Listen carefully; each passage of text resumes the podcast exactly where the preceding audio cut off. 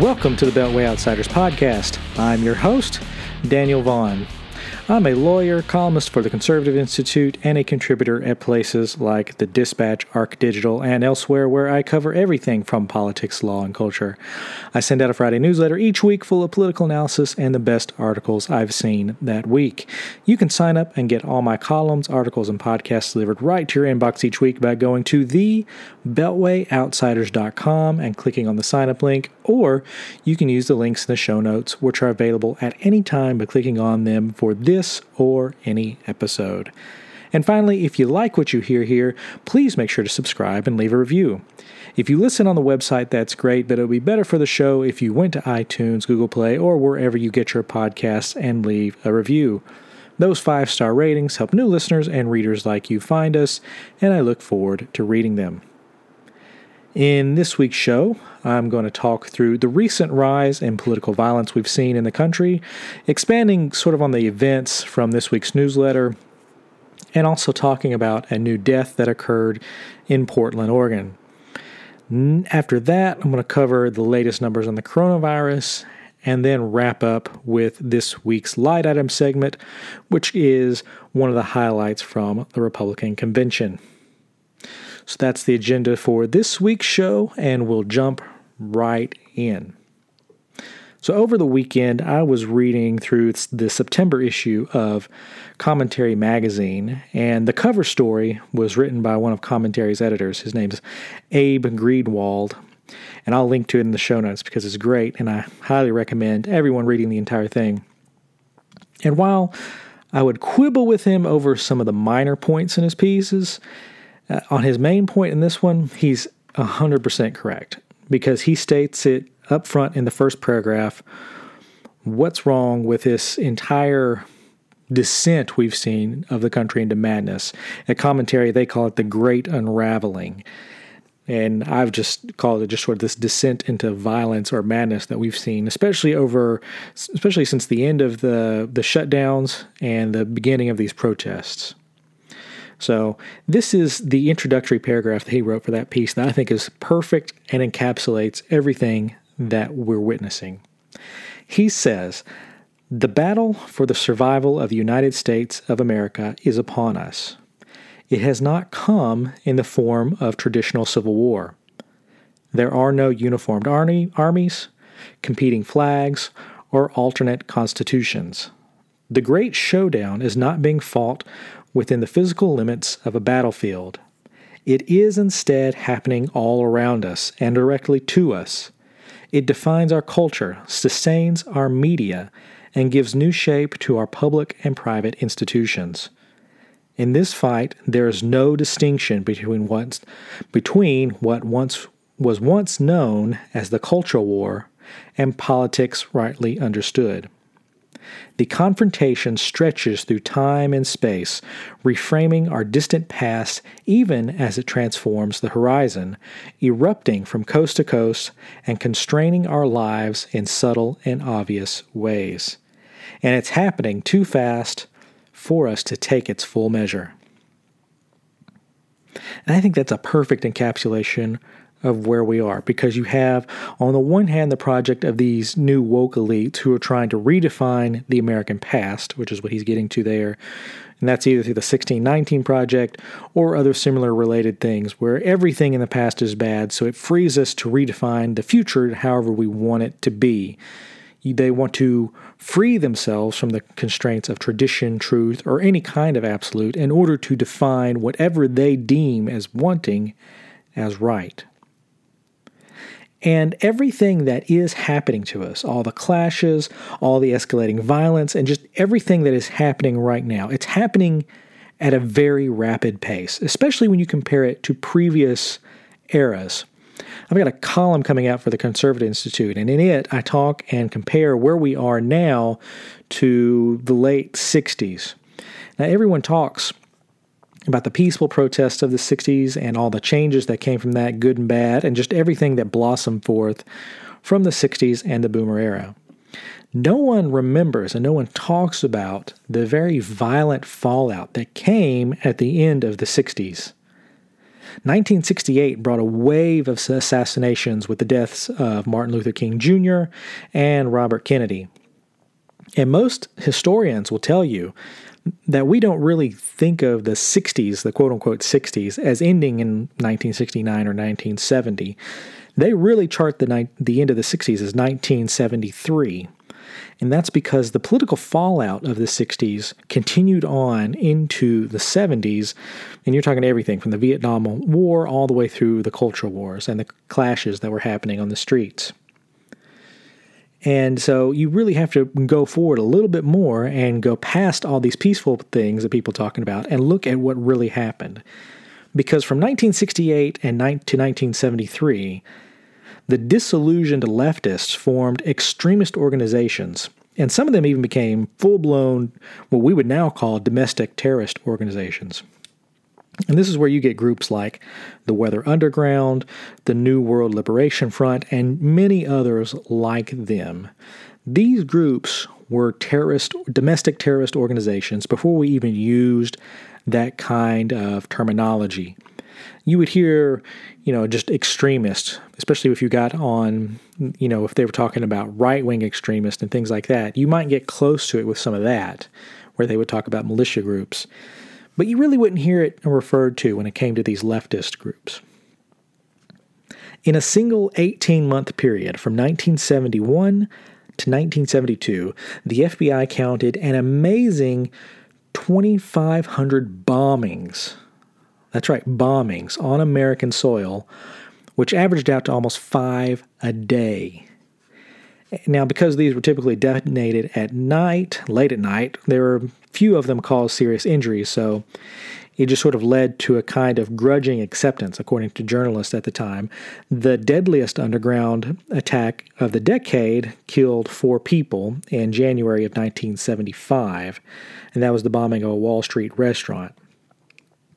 News organizations, like I said, they, they barely covered these events. They made the media a splash equivalent of a traffic stop or a typical homicide that you would see on the news. There was not this big grave concern of domestic terrorist groups. I mean, we've you look at our our news now and compare it to then. I mean, we had the Charlottesville attack, and you have what's happening in these cities that are getting far more attention than what was happening in the 70s with these underground terrorist organizations.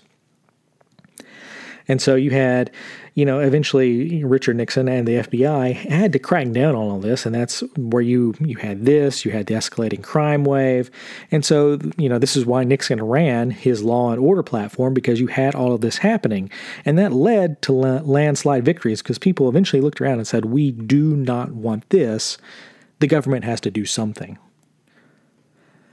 So when we talk about our you know, our when we talk about that time period, there's a lot of things that are happening because it takes more than a full decade before you get that full transformation. It takes, you know, more than more than 10 years before you start seeing people go from hopeful idealist to the full-blown disillusioned terrorist that happen at the end. So that took time to take place. Now, contrast to that to where we are now in 2020, and this change is happening in weeks or months. This is not a years long phenomenon. Now, you, if you wanted to, you could maybe go back and trace this from the Tea Party and the Occupy movements that were in the wake of the economic fallout. But I think it, it's a little tenuous to try to connect that to where we are now because it is so much different. And you could even try to maybe, uh, you know, connect some of these protests to what happened with Trayvon Martin. And while some of that is related, what we're seeing is far advanced from there. The transformation of what we're witnessing now is happening at a much greater pace than at any other time in American history. And that's what he really gets at in the, that introduction that we're seeing people become fully disillusioned with their political beliefs and turn to violence at a breathtaking pace.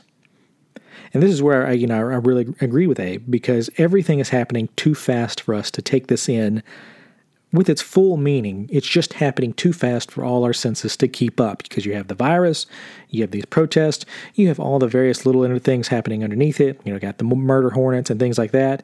You've got people going back to school. You've just got people trying to survive this economic fallout. So there are a lot of things happening at once. And because of that, we're probably missing the changes that are happening underneath everything else. So I'm, I'm starting here when I'm talking through this, this segment, I'm, ta- I'm starting out a little bit more abstract this week because the political events surrounding these these riots in places like Portland, Oregon, Kenosha, Wisconsin, and you know you have other these places where you see some of the more dramatic videos coming out, like Washington D.C. After people left uh, Trump's speech and they were being they were being harassed as they were leaving that people like Rand Paul and, and just normal everyday people, they are being harassed by these protesters. And it's not just that they are yelling or exercising First Amendment rights against elected officials and others, they're advocating violence. These are people who are advocating violence against public officials and against others like them. I remember back when the Tea Party was at their absolute height and people were marching in DC and elsewhere, there were a lot of people in the media who looked at this and said, oh, this is just all violent rhetoric. We need to tone this down, otherwise, things are going to get dangerous.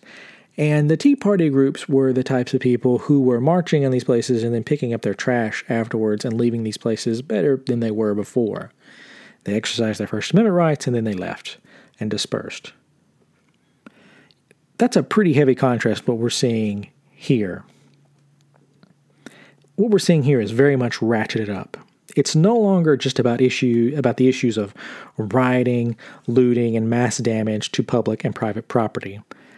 That was, you know, two weeks ago. That was the main deal with all this, where we were talking about the possibility of even more violence. We're well beyond that now. People are dying now. People are getting shot the radicalization that, we that we witnessed in the late 60s and early 70s is happening to us now, and it's all taking place at just a much higher rate of speed. So, in the newsletter, I covered the three big events that we've had recently. You had the shooting of Jacob Blake, followed by the shootings involved with Kyle Rittenhouse, and he may or may not have a self defense claim. I'm not entirely sure there. I link to some of the more relevant pieces of information that you can go and check out on that. But regardless, that event happened where you have a guy on the right who is shooting some of these people in, the, in a protest.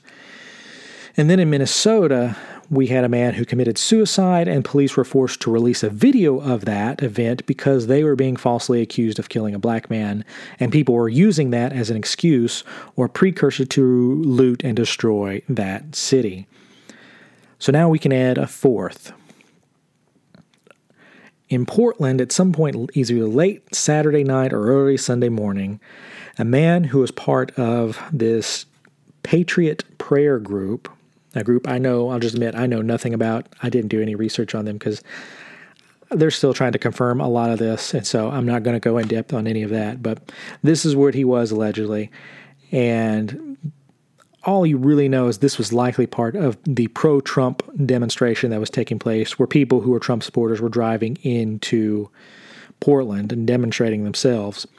In any event, he was shot in the chest in downtown Portland and died on the scene. Now, videos are going around on social media which appear, and I emphasize here, it's late Sunday and there's still stuff coming out about this. And so, as of this time, I emphasize that you you have to just say it appears that this guy was targeted as a Trump supporter and shot because of that. It sounds in the video, one of the main videos, like they sound the the people who were involved said they had found a Trump supporter and just went up to him and shot him. Now, I have no way to confirm this at this time because all we have is a video that is some distance away. And there's no use playing it on the podcast because police are still trying to confirm whether or not that's what happens or not. It's a little bit like the, the Kyle Rittenhouse. When it first happened, we needed to know which one of those videos were legit and which ones were not. And they're still working through that. But the main video that everyone has pointed to is this one, and that includes some journalists who were there. They're pointing at this one too. So we don't know from that short video whether or not there's any antagonization, like what we saw with Rittenhouse case, or just anything else that would add color to what happened here, that would tell us what happened. But regardless, what we do know is this that in the middle of another chaotic riot in Portland, another person has died. And now both sides of the political spectrum have tasted blood in a way. Because you have too many, just me looking around here, by my estimation, there's too many people cheering this Kyle Rittenhouse kid, cheering him on and cheering on the idea that he stood up for himself and shot what they would call clearly bad people. I've seen the memes, I've seen the Facebook comments, I've seen the discussions of this, and this is disturbing because this is something that should not be cheered or considered a good thing. I think the best summary I saw was somebody posted it said just everyone involved in that specific case is a moron. Top to bottom. That kid shouldn't have been there. The other protesters shouldn't have been antagonizing him. Nothing happened that was right. And so there's no reason to sit here and cheer on what he did at all. And now on the other side, on the left, it appears the same thing is happening. Just like these people on the right, they're jumping on to the same conclusions. They're saying that this death of a man in Portland was good. And just sort of show you one of the things that is happening here, I'm going to play a couple of clips here. Uh, one of them is from Portland. It's a woman on a bullhorn. She's involved in part of the demonstrations that took place, and she was shouting into it and talking about why this shooting was a good thing. Now, I'm going to give you, there's a quick language warning I have to give here on this clip, and the following clip I'm going to play. Uh, I can't edit out the profanity that they're using, and they both use quite a bit, but it's important to hear this because this is where we are. This is what the two sides are saying about each other. So here's the first clip. Y'all are not angry, you're not paying attention. If y'all are not angry, you're not with me. Everybody needs to realize what's going on in these streets. Our community, can hold its own without the police. We can take out the trash on our own. I am not sad that a fucking fascist died tonight. So that's the scene in Portland. And of course, you have to say with all these things, these individuals don't represent an entire movement. That's fine, but these people are also part of these movements, just as some of these same idiots on the right, they don't, you know, if they're they're cheering on what this kid is doing, they don't speak for everyone on the right. But they are also part of the people who are responding to this, and it is wrong that they're doing that. And so, the same night this is happening in Portland, similar speeches are happening in Washington, D.C. Now, you have to remember this is happening all in the wake of the Republican National Convention. So, this is a clip of a speech of a man on a bull, a man on a bullhorn, and he was on the same street in D.C. where they have the big Black Lives Matter logo painted on the street. Now, Again, another language warning on this one, but it also reiterates where the rhetoric is heading in this situation. I'm at the point where I'm ready to put these police in the fucking grave. I'm at the point where I want to burn the fucking White House down. I want to take it to the senators. I want to take it to the Congress. I want to take the fight to them. And at the end of the day, if they ain't gonna hear us, we burn them the fuck down. I'm one that talk real shit. I talk it in New York and I talk it in DC. The same way I fuck police up in New York, I fuck cops up here in DC. The same way I bust police in the head in New York, I bust police in the head in DC. Now, it's a lot of people, and I'm gonna be honest, it's a lot of people that's on this front line. And one of the things that I always say, don't get on this fucking front line if you ain't gonna fucking fight. Don't get on this front line if you ain't gonna take no hit. Don't get on this front line when the police fucking push up, you push back. If you're gonna be on this front line and them racist ass, nasty ass, punk ass fucking police is pushing up, you push the fuck up. So, this is where we are right now. This is where the two sides are headed. These are obviously some of the most extreme examples, But this is also what people are speaking into bullhorns for everyone to hear. This is not hidden speech. This is not quiet speech. This is what people are saying out in the open.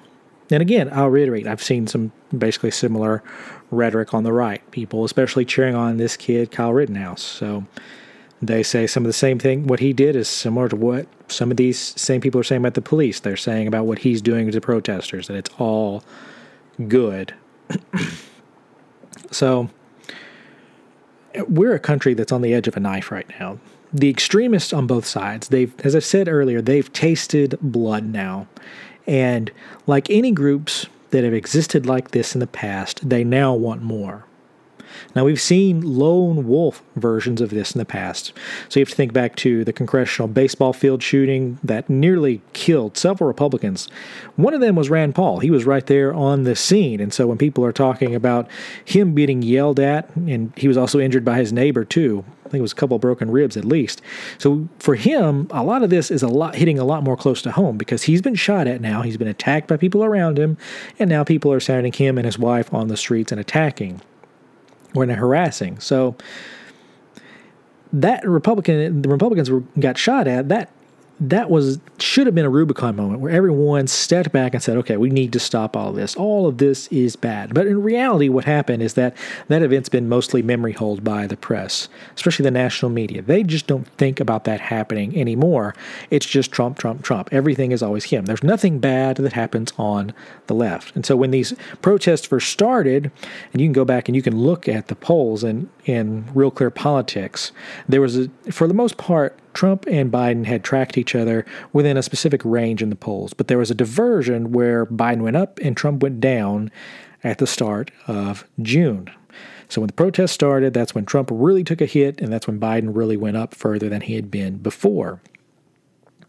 Well, now there's been a change. People's attitudes are changing on this, and Trump has recovered from his lows, whereas Biden has flattened out. So that's why you're seeing this freak out in the media that they're, and in, in the Democratic Party. They think that there's a chance here that this is a blowback on them because they've done nothing about this issue. And so the speed of radicalization of what we're seeing here where we're moving from lone wolves to, to a full pack, it's it's shifted very quickly and it's impacting how people view politics because this is no longer about racial justice, speech, parties, or anything. Where we are right now, it it's beyond all of that. Even though people are reacting in political nature, what what is actually happening here, the political forces at play, this is just no longer about political parties. Right now, the real threat is this we're talking about whether or not we fully devolve into full scale political violence of one side against the other. And that is something that is fully within the government's capacity to end with force. This is why you give government force to end things like this, because ending it will take force. And that's the real key here when you're looking at the political reaction here. People are talking about taking a strong statement or making a strong speech. But the reality here is, is that you have to send in force and end this thing and nip it in the bud because it is beginning to blossom, and so you have to stop it now. Now, Donald Trump is saying that he's going to travel to Kenosha, Wisconsin as of this recording. And Joe Biden said at the beginning of the day he was going to travel there as well, but he backed out after Trump's announcement. According to reports, Biden's staff leaked to Politico they were doing this because they wanted Trump to take center stage and let the event backfire on him. Biden instead is going to be giving a speech in Pennsylvania. So, as this Trump Biden back and forth developed on Sunday, I became increasingly annoyed with elite journalists and pundits because they all claimed uniformly that Joe Biden's statement that he put out after he backed out of his travel schedule, they all said that his statement was a strong one and that he put the onus on Trump and showed that it, this was actually Trump's fault. They said this uniformly, and it was very annoying. Part of Biden's statement said, and I quote, Shooting in the streets of a great American city is unacceptable. I condemn this violence unequivocally. I condemn violence of every kind by anyone, whether on the left or the right, and I challenge Donald Trump to do the same. End quote. That is ridiculous. That is the all lives matter of statements on what is happening in these cities. And the challenge part of that is just a joke because the issue of violence in the streets and people dying, people being harmed by this, this was a central theme of the Republican convention. I think this got hit on on all four days of the convention. I watched it. I watched the speeches. It wasn't a topic at the Democratic convention. So, when you're talking about challenging here, this is a projection. This is an issue that neither Biden nor Democrats have wanted to acknowledge for months now. On either side, they didn't really care. They thought this benefited them, and they didn't care. Now that they see that Trump is rising in the polls, they're panicking. So now it's all about, oh, well, this is all Donald Trump's fault, and it's it's all on him. We didn't do have anything to do with this. They're the ones who've ignored this. These are their people. These are their people who were in charge of these cities.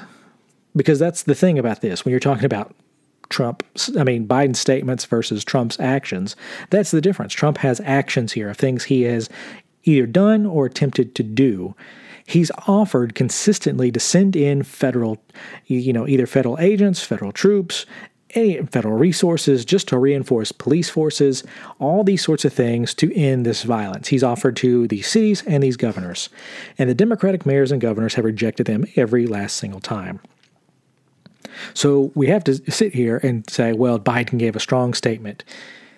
All right, well, Trump said basically the same thing in strong statements, just in a Trump version. And he's also offered federal resources to stop that.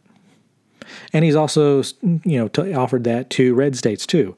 And if you'll notice that most of these red states seem to have this under control, even the more diverse red states. So, I, this notion that a strong statement is all that's going to work here is a joke. And here's the thing about these Democratic mayors and governors and their decision to reject federal resources there's nothing principled here. They're not standing on any principles at all. This is pure politics. Because if this was President Clinton or President Biden offering these exact same federal resources, these same Democrats would jump on them. And they would see it as the country unifying together to stop right wing violence. They would only blame it on one side, but they would absolutely accept the offer. This has nothing to do with the protesters on their part. They're all looking out for their own political backside. Biden and these Democrats offer empty statements condemning the acts, but don't say they'll lift a finger to stop them. That's the difference here. And so when Biden tries to trot out the this is Trump's America quote that he's trying to get the media to repeat nonstop, it misses the mark by a mile because these protesters and the agitation they're creating is a product of the left. Democrats and the media have ignored it or encouraged it for months. Now, and you even have some Democratic members of Congress who've called this a flat out myth when asked about it. I think Jerry Nadler was one of them. But now they believe this hurts their electoral chances, so they're having a freak out and they're blaming it all on Donald Trump, who has trotted out things to do, but they're rejecting that.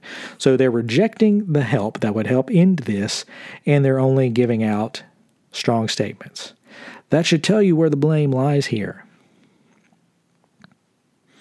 If you offer empty platitudes and nothing to prevent the violence from occurring, then it doesn't then it just it does make sense to say, as Trump does, this is what Biden would do to America. He's a weak president and capable of standing up to the mob. He'll just fall in down in front of the mob. Trump, by contrast, tweeted out a very clear statement. It's short, it's sweet, and it gets to the point of this. He said, The only way you'll stop the violence in the high crime Democrat run cities is through strength. Exclamation point. And that's the truth. That is what this will take. You have to show strength to stop the mobs because there are now mobs on both sides. You now have mobs forming on the right who are reacting to what has happened on the left. And when the you know these left wing protests when they first started out, they obviously had you know good things to, that to protest about. I think the George Floyd's killing was wrong in every you know every way you could describe it, and we do need changes to policing reform. But it's no longer about that. These are not the same protests, these are now riots, and these are people who are burning down these cities. So, Democratic mayors And governors have created this mess by not reacting to it and not trying to challenge it. And we're beyond the moment now where speeches and strong statements help or do anything. It is the most DC centric bubble thing to believe that a strong statement fixes anything, because eventually you do have to show the protesters a line has been crossed and start enforcing the law. And we've crossed that a long time ago now, because now, pe- now people are being killed, and that's going along with the destruction of public and private property none of which, I'll, I'll, add, is protected by the First Amendment. So it is now far beyond time for the government to act. So when you see these interviews and you see these speeches by Joe Biden and Democrats, the problem now isn't about issuing a strong statement condemning what is happening. That's something that should have happened a long time ago. Now the question is, what are you going to do to help rebuild and then kick these protesters out on both sides. You cannot have these these Trump supporters going in and causing a ruckus, and you can't have the same thing happening with these people taking over city blocks. It just cannot happen. These groups cannot be allowed to take over and roam around like vigilante groups that cannot stand in a place that supposedly has a working government. So it's time for the government to, to act, and it's time for if these Democratic mayors and governors aren't going to do their job, they should resign because that's where we are now. This cannot be allowed to happen because if it's allowed to continue, this is where you get the spiraling out of control, where one group just reacts to the other group, and you just get increasing, uh, you know, just get this increasing aggression on both sides, where you see this growing disillusionment and radicalization, which leads to stronger and more intense forms of political violence. So we have to stop this now Otherwise, it could get out of control. So I hope I'm wrong on that, but that is how these things work because you're beginning to see people say, well, we're just not going to put up with this anymore. We're either going to go defend it ourselves or we're going to go antagonize these people. So you've got to clean this up and stop it. Now, before wrapping up the segment, I'd wanted to issue one correction for the newsletter this week. One astute reader caught a mistake that I made. I referred to George Floyd's death as a shooting.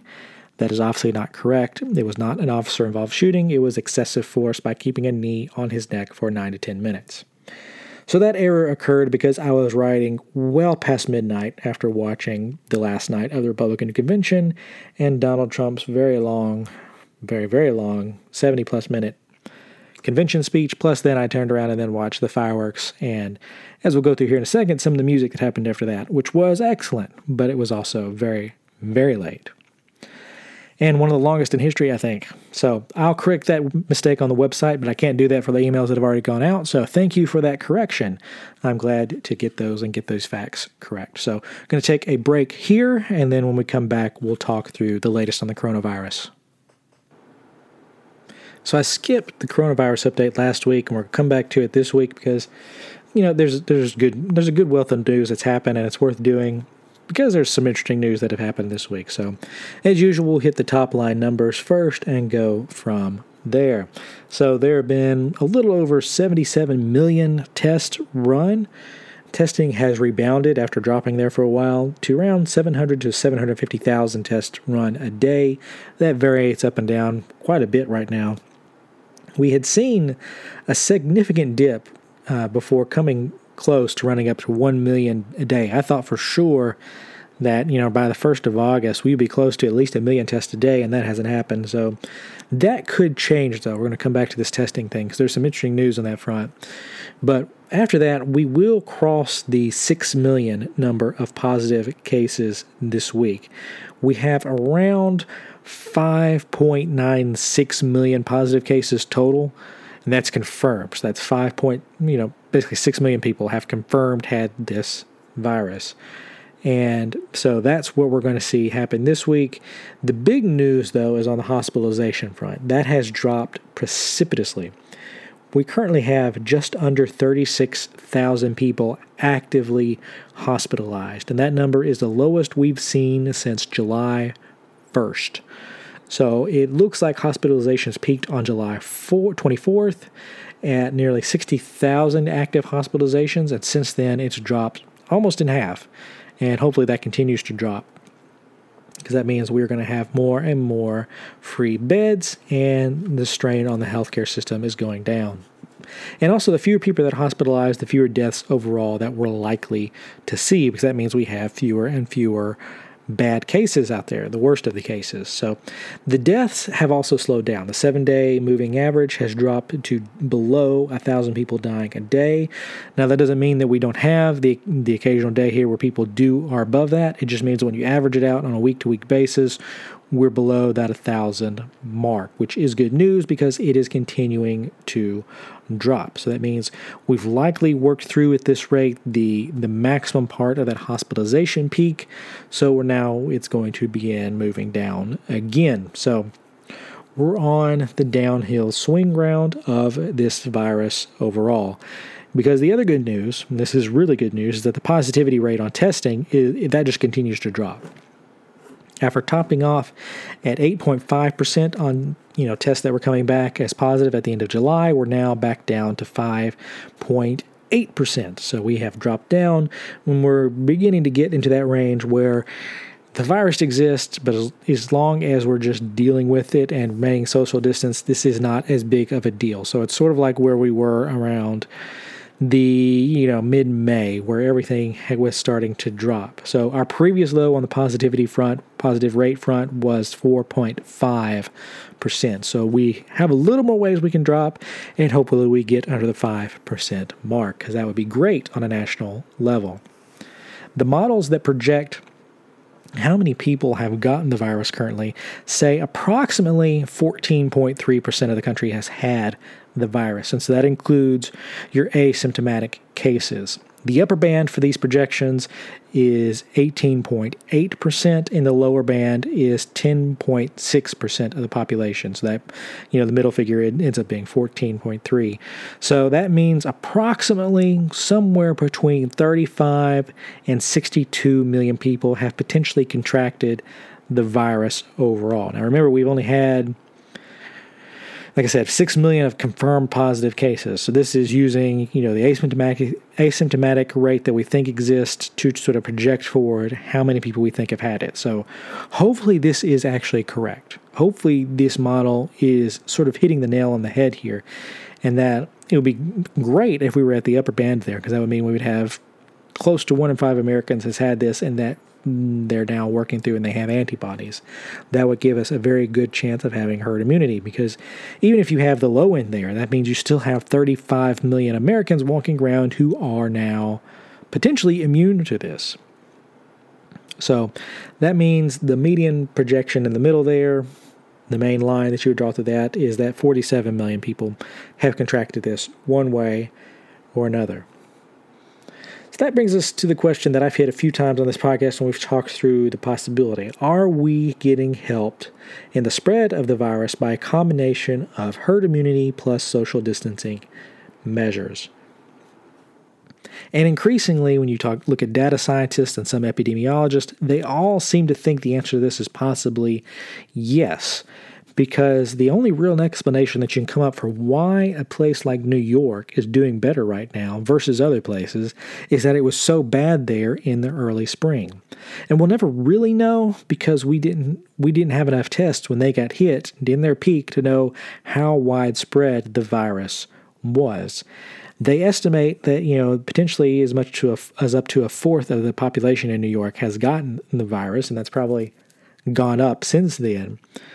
And so that means one in four has potentially gotten it. And that's probably higher in other places. So when you combine 25% of people who have had it and are now immune, or they've sadly died, you combine that with people who are social distancing and you can get 50% of the population doing that, you've got a pretty good shot of sort of acting like a community that has herd immunity because it's going to be much harder for the virus to spread with that kind of that those just those kind of measures in place. And it's not that we have true herd immunity here, because true herd immunity is going to probably be between 60 to 90%, and that means you don't have to walk around with masks or anything just because there's so many people who have had it and are now immune to it that the virus can't find a way to spread. So it just dies out naturally. So this has to be true somewhat on some level because we know this virus has to have spread. We saw how many cases it took for us to get up to near 60,000 hospitalizations outside the New York area. And so, if it took that many people being infected to create that many hospitalizations, then it suggests that there was a much higher positivity rate in the New York, New Jersey, Connecticut area, and also in Washington and California that would give us naturally more cases that probably puts us at least double of where we were, you would think. So there was probably a little bit of a herd immunity factor playing in here, along with our social distancing measures. Because when you look at also the the R naught number, which determines the spreadability of the virus, it is still below one. So if you have an R naught of one, that means for every one infection, you also get another person getting infected from that one person. So it's one to one person. If it's above one, that means you have one infected person potentially infecting more than one person, which is bad. That means it is a highly infectious disease. But if it's below one, it means that not all people who are getting it are spreading it, and that is somewhat more widespread. So our R naught number right now is below 1, and it's dropped down to 0.94. So before I think it was around 9.6 or 9.8. So it's dropped down a little bit here. So that means it is losing its steam, which is good, and it's holding there. So that means the virus is finding it much harder to spread right now than it was earlier in the summer. So that is good news on that front. And I mentioned we've come back to the testing thing. So remember, we've we've run 77 million tests. We're doing 700 to 750,000 a day. We'd like to do more, but we're kind of constrained now by how long it takes for these test results to come back, and as well as our testing facilities.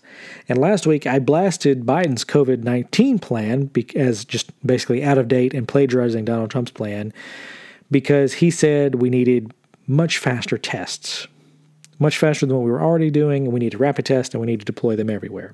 Well, again, he's behind on the times because we have already done a version of that, and now we're doing it again.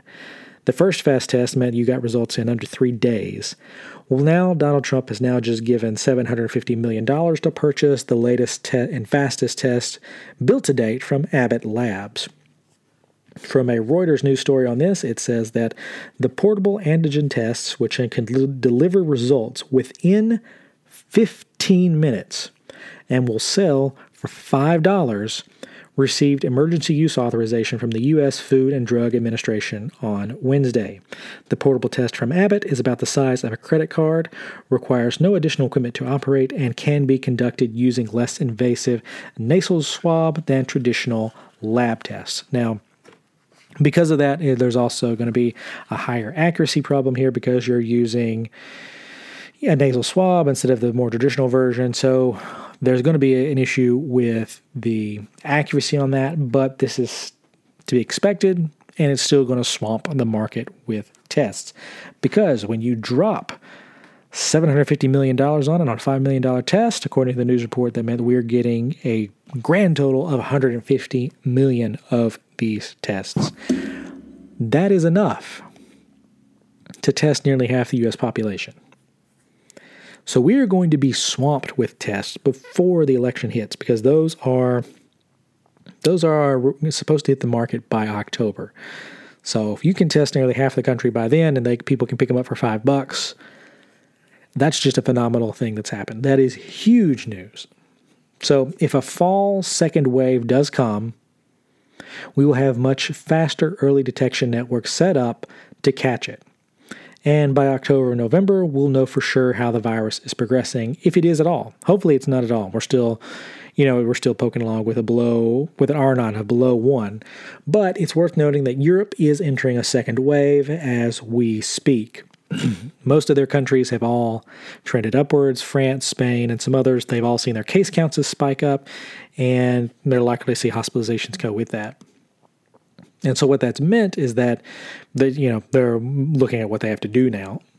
So you know you've had all kinds of people on the left here lecturing us that we needed to be more like Europe. We needed to be like these countries. And now these countries are the ones going through the second wave, and while we're on a very good downward trajectory. So all that to say, don't get cocky about your country or your region's progress because this virus has defeated every known government and society known to man we don't really know how to predict what's going to happen next with this virus. And we're not going to do what New Zealand is doing, whereas if we get one case, we shut the entire country down and send everybody home and shut everything down. That is something that we just cannot afford to do. So just stay humble, stay wise, because we could very well hit a second wave. But right now we're building the tools to deal with it right now we're on a better path. Europe's on a bad one, but even in Europe, the virus is spreading among younger populations. The deaths and hospitalizations aren't impacting quite as hard this time. So that is the silver lining here that this is staying away from the older populations that it wiped through in the first round in the spring. So that's the silver lining to all of that that's the good news with all of that. I think this is a lot of really good news. All the numbers are trending in the right direction. We have an increasing number of tools to deal with it. We have an increasing number of therapies to deal with it it's going to be very interesting to see what happens with this uh, blood plasma type treatment that they're working on. It looked like it may have some potential benefits, but it obviously needs to be studied more. And they're just basically loosing all these potential things and letting them hit the market and letting doctors and patients see what happens. So we're just we've got more tools now. We're adding more tools seemingly now every week, and that is a good thing. Going to take one more quick break here, and we'll come back. We'll hit the light item for this week and get you guys out. So I mentioned in the newsletter that the conclusion to the Republican convention was probably the best part. Between the fireworks and the music, eh, it was just all just phenomenal. It was about a 15 minute show that they put on there at the end. Now, obviously, this is a podcast. I can't show you the fireworks, but I thought I would share you with you my favorite part after the fireworks, and that was the musical abilities of the opera singer Christopher Macchio. He did a series of songs, but he started out with two melodies, and he opened up with the opera song Nessun Dorma and then Leonard Cohen's Hallelujah. Both, he sang both of these in front of the White House. So you had the president give his speech, and then behind him you had the White House as the backdrop. And so they had Christopher on the balcony there with his accompaniment and the musicians, and he was looking out over the front lawn with the Washington Monument. It was just a beautiful setting. And then he was just belting out gorgeous tunes. In fact, it was hilarious. If you flipped around to some of the other cable news channels that were there, like Fox News, you couldn't really hear them speaking sometimes because they had him playing over the back. And really, they should have just flipped over because he was so much better than whatever they were talking about. So here he is, Christopher Macchio, singing, starting off with Nessun Dorma, and then he finishes off with Hallelujah.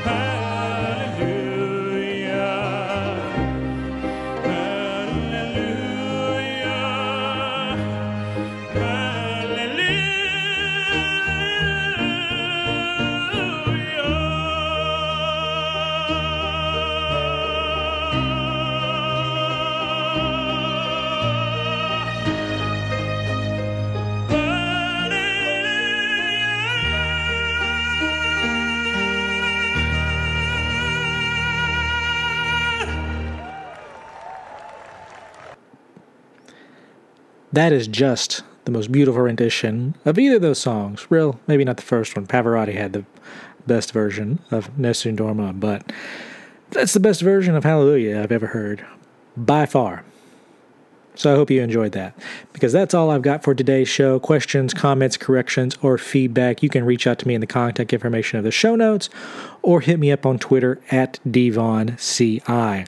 Look for my next columns on Monday and Friday at the Conservative Institute, and the newsletter goes out early Friday morning, so make sure to sign up before that and you will get the next issue.